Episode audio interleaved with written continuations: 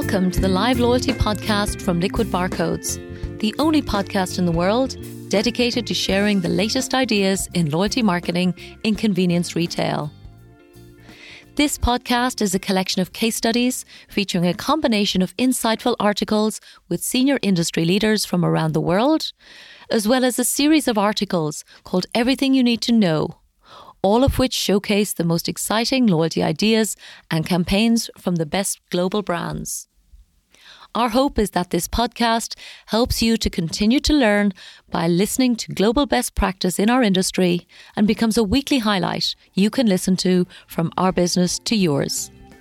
And now, here is this week's live loyalty article from Liquid Barcodes.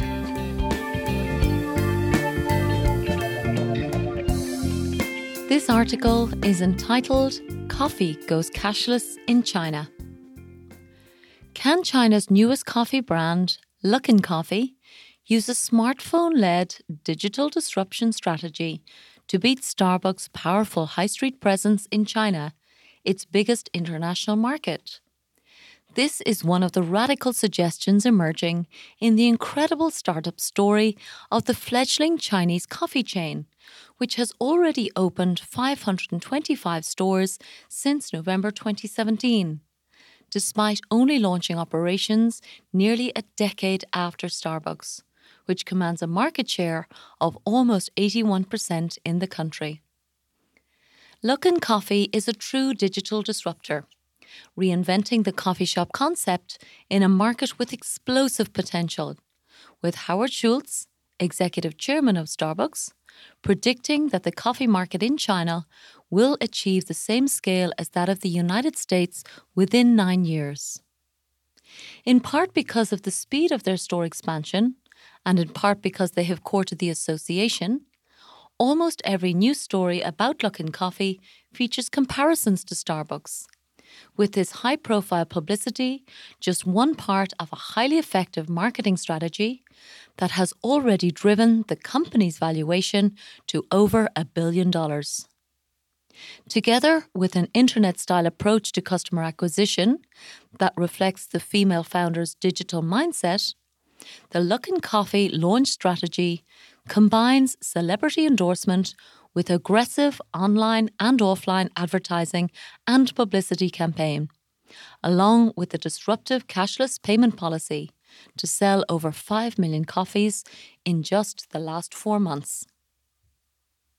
Luckin Coffee's founder, Jian Xia, is described as viewing coffee shops like a tech business, targeting the country's savvy and sophisticated urban population with highly subsidized acquisition offers, such as free coffee when you download the app, free coffee when you refer a friend, free coffee when you buy two, and five free coffees when you buy five.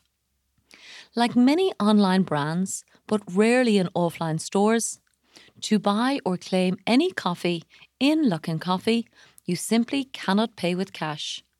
And it is one of the first retail brands in the world to do this. Every coffee, whether it's free or bought, requires you to download and pay through the company's app or pay through WeChat. With every free coffee comes a digital profile, a digital connection to the customer, and of course, a highly cost effective future marketing channel.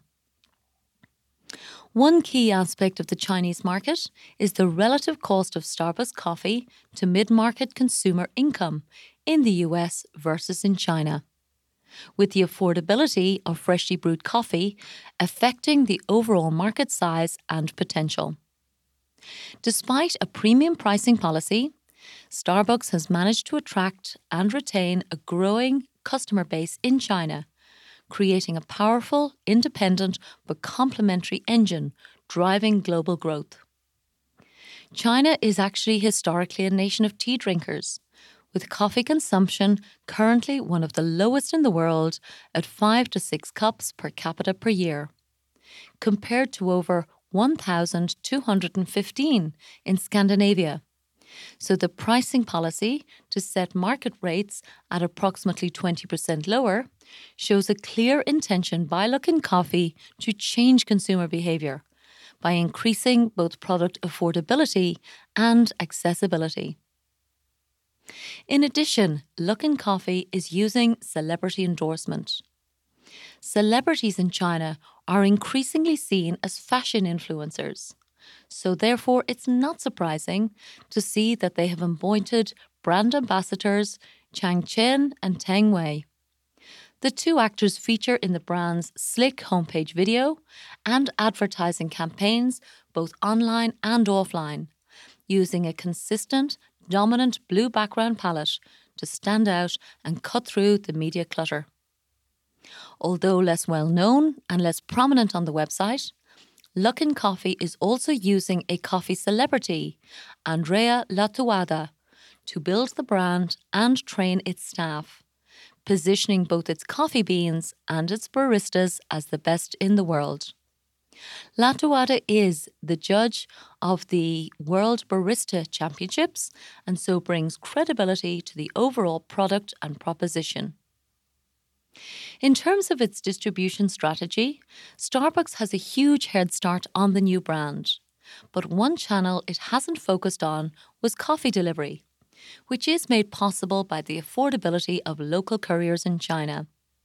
By contrast, of the 525 Luckin coffee shops that have opened so far, an incredible 44% are effectively takeout kitchens, with your drink being free if your do- order doesn't arrive within half an hour. However, Xi'an is clear that any new retail brand should combine online with offline allowing the customer to decide how to collect or receive their drink. And once the full store footprint is in place, she expects that takeout kitchens will only comprise 15% of the network. There is also a legal challenge. Perhaps the most unexpected news in the short history of Luckin Coffee is its decision to launch a legal challenge against Starbucks, accusing the brand of breaking monopoly laws by negotiating lease agreements with landlords that prohibit other coffee brands from operating in the same building. Other accusations include pressuring suppliers to work exclusively with Starbucks. The action has been described by Starbucks as hype, who said they welcome orderly competition and creating real value for Chinese consumers. Meanwhile, the Challenger brand is undoubtedly causing operational concerns to Starbucks, offering significantly higher salaries, up to three times higher, to poach qualified staff.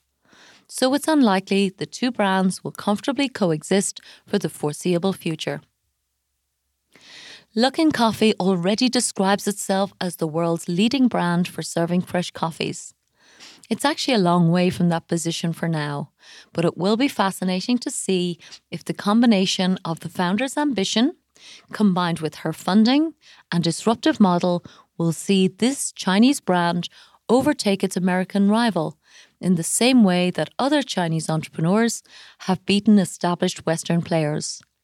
Whether it's Alibaba versus Amazon, WeChat versus WhatsApp, it's clear that Chinese consumers welcome homegrown challenger brands, and for now, the Chinese coffee market seems ripe for disruption.